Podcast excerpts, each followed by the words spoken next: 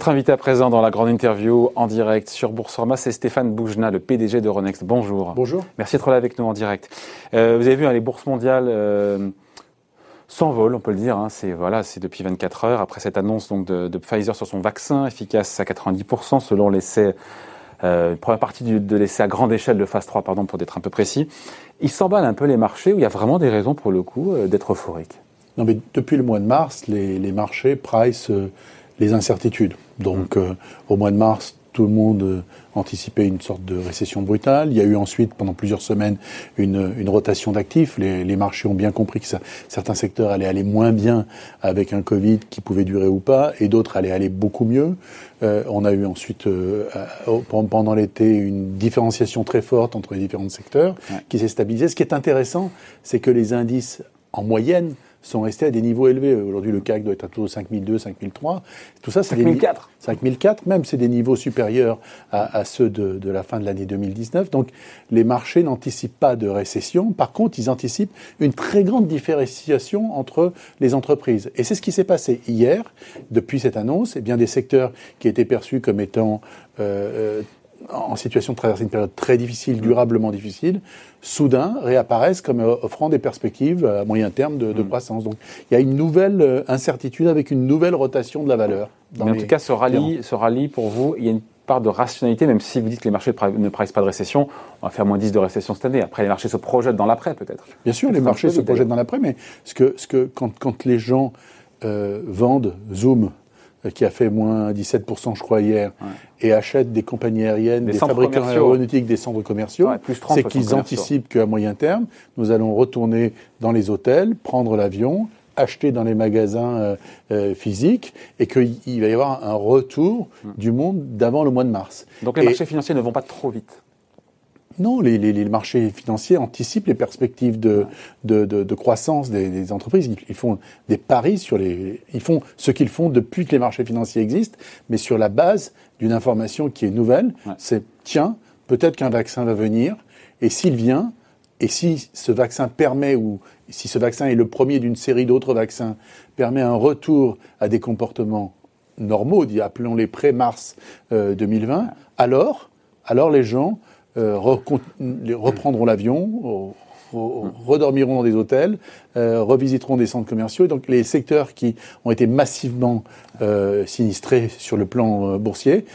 retrouvent des couleurs. Voilà. Avec des volumes d'échanges euh, qui ont littéralement aussi explosé. 8 milliards d'euros hier sur, sur, le CAC 40. Mm. Évidemment, c'est tout bénéf pour Euronext. Hein. Oui, enfin, Euronext ne fait pas euh, ses revenus exclusivement non, avec les volumes. C'est un peu, un peu moins de la moitié de, de notre activité. Mais rien. sur cette partie de notre activité, effectivement, on est même allé euh, sur l'ensemble des marchés d'Euronext à, à, un niveau de, de 18 milliards, c'est-à-dire, euh, disons, trois fois euh, les oui. niveaux habituels. Ouais. Mais c'est pas historique.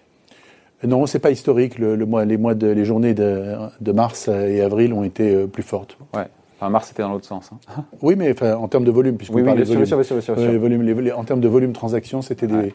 des, volumes supérieurs encore. Sur les résultats, Stéphane Boujna, euh, en hausse pour Euronext sur le, le troisième trimestre, euh, je les ai récupérés 10,6% pour le résultat net, 12,7% pour les revenus. Justement, d'où vient la solidité c'est un qu'on peut employer, de, de, vos résultats? Est-ce que, encore une fois, ça vient de, de ce qu'on appelle le post-marché? En expliquant ce que c'est, mmh. les transactions Expliquez-nous un petit peu.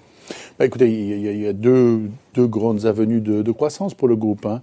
D'abord, il y a le point que vous venez d'évoquer, c'est-à-dire que effectivement, euh, même au troisième trimestre, même si les volumes de transactions étaient inférieurs de ceux qu'ils avaient été au deuxième trimestre, c'est toujours une année avec des volumes de transactions significatifs et sur la partie, appelons-la organique, de notre cœur de métier, eh bien, nous continuons à avoir des volumes importants, mais et comme nous gérons bien la part de marché, nous gérons bien euh, la rentabilité de cette activité, nous gérons bien la base de coûts, c'est une contribution très forte à, à, à, notre revenu. Et puis à côté, il y a la diversification que nous avons entreprise depuis euh, depuis 3 4 ans. Et, chaque année, les nouvelles acquisitions contribuent à la croissance du résultat. C'est le cas, par exemple, d'une société qui s'appelle Norpool, qui est une société qui euh, fait du trading, de la négociation de contrats électriques ou de volumes d'électricité en, en, Scandinavie et aussi un peu partout dans une sorte de bourse de l'électricité. C'est le cas d'une société que nous avons achetée en, en, au Danemark, euh, VP Securities, qui fait du qui est un peu le notaire digital des marchés. On appelle ça le, post-trade ou le, le, custody and settlement. Appelons ça le, notaire digital des marchés à la fin de, la transaction. Et, tout ça euh, contribue significativement, pour moitié à peu près, un peu plus de la moitié, à la croissance de, notre, de, nos, revenus, à côté de la, très forte dynamique, résilience de notre cœur de métier. Vous savez, en, trois trimestres, on a réalisé euh, plus de, résultats par action que pendant déjà toute l'année 2019. Pendant le premier Donc Euronext ne connaît pas la crise bah, C'est ce que les gens doivent se dire en nous regardant. Et en vous écoutant. Surtout. Non, Euronext accompagne les marchés financiers. Les marchés financiers, en, pendant l'année 2020, ont été sollicités très fortement par les investisseurs et par les émetteurs, parce qu'il y a eu beaucoup d'informations nouvelles qui ont conduit à beaucoup de rotation d'actifs. Mm. Et dans ce contexte-là, une infrastructure de marché résiliente et robuste comme Euronext a été en capacité mm. de... Mais vous savez, le soleil brille pour tout le monde. Hein. Euh, nos concurrents avaient aussi euh, le même environnement. Nous avons fait mieux qu'eux. Aujourd'hui, euh, le cours de l'action Euronext fait plus 25% par rapport au 1er janvier.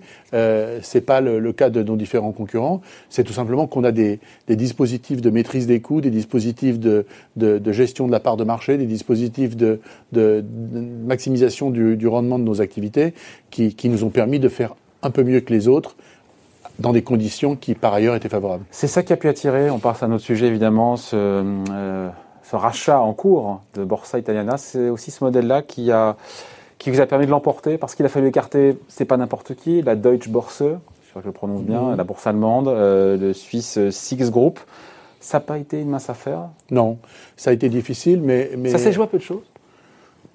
Au-delà du prix, on va, et on va en parler. Hein. Oui, enfin, il y avait une, enchère organisée par le London Racontez-nous, au, départ, c'est mis aux enchères Oui, au, départ, c'est euh, Borsa Italiana appartient au London Stock Exchange depuis 2007.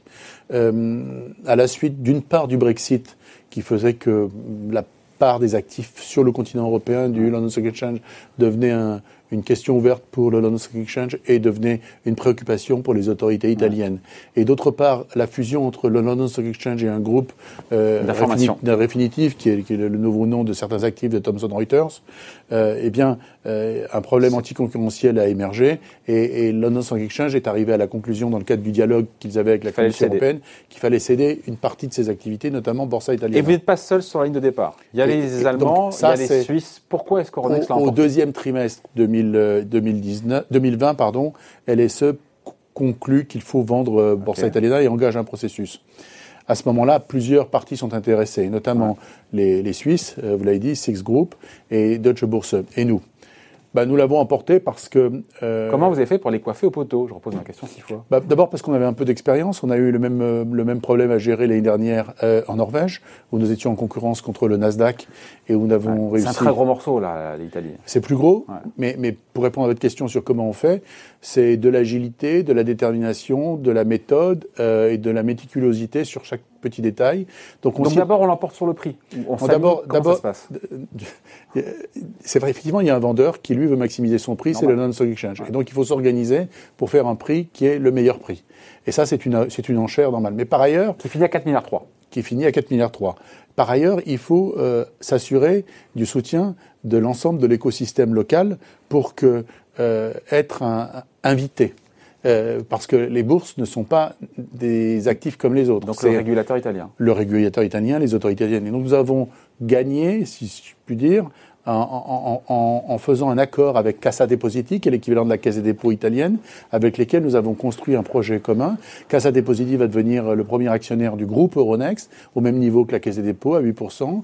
La gouvernance d'Euronext va évoluer, puisque le président du conseil de surveillance d'Euronext, qui depuis 20 ans était néerlandais, va devenir une italienne ou un italien. Il a fallu euh, leur faire une place de choix et inclure toutes les parties prenantes. Une, une place naturelle, mais au-delà du prix. Il a fallu que les Italiens se sentent chez eux, chez Euronext. Il faut souligner qu'ils vont représenter, enfin les actifs italiens vont représenter 35% de l'ensemble de des revenus du groupe mm. Euronext. Ça c'est un peu de choses ou pas au final?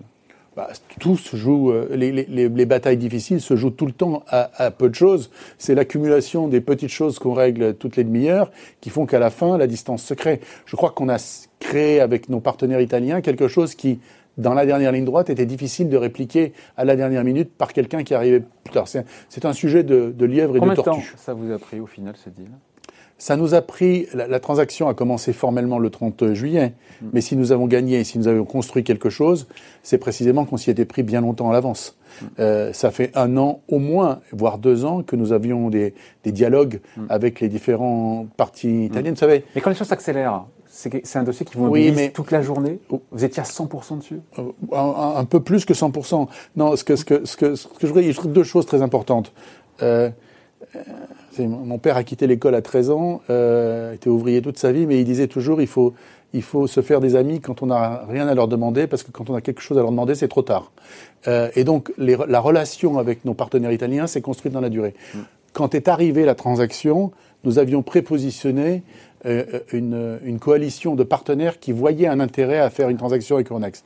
La deuxième chose, c'est qu'effectivement, la transaction a commencé le 30 janvier. En Europe, euh, euh, au début du, du 21e siècle. Il est assez fréquent qu'on parte en vacances à cette période-là. Et donc, effectivement, comme beaucoup de gens... 30 juillet. Fin 30 juillet, comme beaucoup de gens, euh, ça nous a pourri profondément les vacances. Mais, c'était pour la bonne cause. Absolument. Non, mais vous me demandez si ça prend 100% du temps. Ça prend beaucoup de temps parce que ça prend les vacances. Ça prend beaucoup de temps les vacances, ce qui est un temps assez précieux et puis qui concerne pas seulement vous-même, mais les gens qui ont choisi de vivre avec vous. C'est pour qui c'est parfois pas toujours facile. Mais et ça, c'est vrai pour tous les collaborateurs de Ronex qui étaient sur ce projet. Euh, financièrement, à 4 milliards 3, Stéphane Boujna, comment s'assurer que ça sera un bon deal pour les actionnaires de Ronex? Ah bah c'est un deal qui est un bon deal pour les actionnaires de Ronex parce que en gros, la question, c'est ce que vous surpayez pas Enfin, vous voyez venir. Non, c'est une question qui est, qui est, qui est à mon avis, euh, pertinente parce que euh, on paye les mêmes multiples que ceux qui sont ceux d'Euronext, mais surtout, on, paye une transaction stratégique dans laquelle nous allons extraire des synergies. Nous allons faire en, Italie ce que nous sommes en train de finir en Norvège. Nous avons fait en Norvège ce que nous avons déjà fait en Irlande l'année d'avant. Et nous avons fait en Irlande ce que nous nous sommes imposés à nous-mêmes en termes de, restructuration. Donc, euh, nous avons une expérience de, de, rendre rentables des actifs qui le sont un peu moins. Mais surtout, euh, vous savez, on va, grâce à cette transaction, intégrer dans Euronext euh, la bourse d'un pays du G7, de la troisième économie européenne. C'est la première fois que on ouvre Euronext à, à, des actifs de cette taille. Nous allons intégrer une entreprise de compensation, de clearing. Nous n'avions pas d'activité de clearing. Nous allons intégrer Monte Titoli, qui est une, un CSD, ce que j'appelle le notaire du digital du, des marchés, euh, qui est beaucoup plus gros que tous les CSD que nous sommes japonais. Et puis surtout, une plateforme que les professionnels connaissent bien, qui s'appelle MTS, qui est la dette euh, souveraine italienne. Pas seulement italienne, la une plateforme qui historiquement faisait la trading, de la négociation de dette souveraine italienne, et qui désormais fait de la négociation de dette souveraine d'autres pays de l'OCDE. Et s'il y a bien une classe d'actifs ah, qui va croître en volume dans bah les années qui viennent, bah c'est bien la dette souveraine. Donc c'est de la diversification qui était visée. Absolument. C'est un, euh, c'est une accélération de la stratégie. C'est à la fois pour la partie traditionnelle du métier, un changement d'échelle complètement. L'entreprise va faire plus d'un milliard trois de chiffre d'affaires, plus de 700 millions de, complètement. change de dimension. Complètement. À l'occasion de cette transaction, c'est un, c'est un changement. Quand on, ceux, ceux qui vous écoutent et qui se souviennent de, de ce qu'était Euronext avec un milliard cap de, de capitalisation boursière en, au moment de l'IPO en, en, en, juin 2014, qui était un rescapé finalement d'un démembrement. 1 milliard 4, on est à 5, on est quoi On est aujourd'hui à 6,5, mais on a été à 7,5 il y a quelques, il y a ça quelques semaines. Euh, ça fait du fois... Fois 4, fois 5. Fois 4 en, en 6 ans. En, oui, oui 5-6 ans, oui. Et, je pense que si cette transaction euh, est, est, conclue, euh, comme nous l'espérons au premier semestre 21, ça Et devrait faire nécessairement... 6, faire x4 en 6 ans euh, c'est difficile de. Tout en payant un très bon dividende chaque année et, et avec un niveau de risque. généreux. et avec et avec un niveau de risque qui était faible. Non, non. Ceux qui ceux qui ont investi à 20 euros euh, euh, dans, dans Euronext euh, en juin 2014 ont pu vendre à 108 euh, il y a quelques semaines et aujourd'hui à, à 90 à cause de la correction. Bon, euh, cette opération, elle sera de rachat, sera devrait être finalisée au cours du premier semestre, sous réserve effectivement de bah, de l'accord de, de, la Commission européenne entre la, cette fusion entre donc le LSI et Refinitiv. Absolument. Vous suspendu à ça. Abs oui. Ça crée un aléa ou pour vous c'est euh, plié non, c'est pas à moi de commenter ce qui se passe dans les bureaux de, de la commission et, dans le cerveau de Madame Vestager, mais, mais euh, et il faut que le processus soit mené à, à son terme. Ce qu'on peut juste observer, c'est que l'un des remède, puisque c'est le langage qu'on utilise dans cette matière, que la Commission européenne avait sollicité, c'était la vente de MTS et, idéalement de Borsa Italiana. Euh, le London Stock Exchange a proactivement proposé cette solution. Donc, ce qui était le principal souci de la Commission a été traité, et le deuxième souci, qui était des sujets d'intégration verticale, mm. ont été traités par des engagements qui viennent d'être rendus publics il y a quelques, semaines. Donc, euh, on peut considérer que les choses sont en bonne voie, mais encore une fois, personne ne peut préjuger de la, décision, de la Commission européenne. On dit début janvier au 15 janvier de la Commission. Semble-t-il, c'est ce que dit la Commission. Et puis à côté, euh, et parallèlement, il y a un processus d'approbation réglementaire dans un certain nombre de pays, notamment en Italie, mais comme vous l'imaginez, euh, les conditions du partenariat que j'évoquais il y a quelques minutes sont telles que nous avons euh, un très grand confort dans la visibilité du soutien des, de cette transaction par les autorités italiennes. Ouais, on, peut dire vraiment qu'un champion, champion européen est né à cette occasion. Pendant le temps, on dit que le champion c'était la Deutsche Börse. Comment, on ah, comparer aujourd'hui la Deutsche Börse et Euronext Ce qui est vrai, c'est que sur les marchés actions en particulier, les choses, euh, le monde va être radicalement différent. Euh, euh, la capitalisation. Sur quel segment ils sont devant bah, vous? Sur quel segment non, vous êtes devant? Deutsche Börse est très forte dans un seul pays, mais avec des produits industriels très puissants que sont euh, les dérivés, la compensation, les, les, les, les, ce qu'on appelle les ICSD, c'est Clearstream, Rex Clearing, etc. Et sur les dérivés, par exemple, sur les dérivés? Bah, Nous, nous avons une stratégie dérivée, mais ils sont, ils sont plus avancés que, que nous avec, avec Eurex, c'est indiscutable. Euh, mais vous savez, l'objectif, c'est d'aller aussi... ce que va être Euronext et va être radicalement différent. La capitalisation boursière agrégée de toutes les sociétés cotées sur Euronext après l'acquisition de Borsa Italiana, c'est à, environ 4,4 trillions d'euros. C'est plus de deux fois la capitalisation boursière agrégée de, de Francfort, par exemple, puisque vous évoquez Deutsche Börse.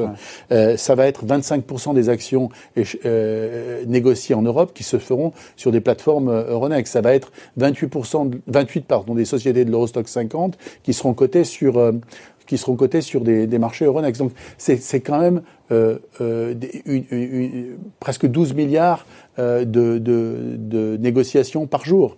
Donc, donc ça va être la plateforme equity en Europe à côté de, de Deutsche Börse. Et celle-ci, Euronext, sera fédérale, sera pan-européenne.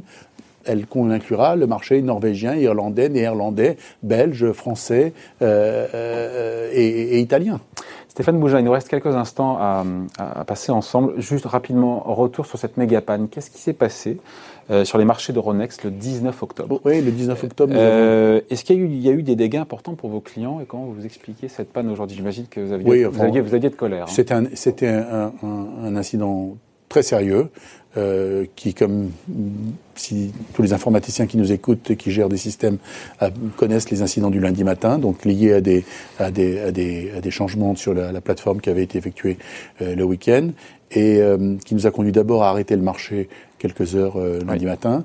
Puis nous avons eu un incident à la clôture qui nous a obligés à annuler les ordres négociés après 17h30. Quelle est l'histoire alors de l'origine de cette panne? Non, l'origine est très simple. C'est un, c'est une défaillance d'un middleware euh, qui est fourni par un tiers. Un middleware Un middleware, un software qui sert à, en aval de notre système de négociation à, à, à, stocker et disséminer, comme on dit, à distribuer les informations en aval. C'est à cet endroit euh, aval qu'il y a eu un bug euh, chez, chez, le système du fournisseur, qui venait d'un fournisseur, mais, mais, dont nous sommes responsables évidemment, et, qui, et qui a, a, conduit à cette défaillance. Donc la difficulté particulière de cet incident, c'est que euh, il a fallu réconcilier euh, des données qui étaient incohérentes entre celles qui apparaissaient chez nos clients, chez euh, le, le, fournisseur de services de compensation et chez nous. Et c'est cette, cette réconciliation qui a duré malheureusement euh, plus longtemps que prévu, au moins un jour. Des dégâts, encore une fois, chez bah, qui, a, qui a, produit des dégâts, alors avec des mouvements dans les deux sens. Il y a certains ont gagné de l'argent, donc on perd de l'argent parce que comme tous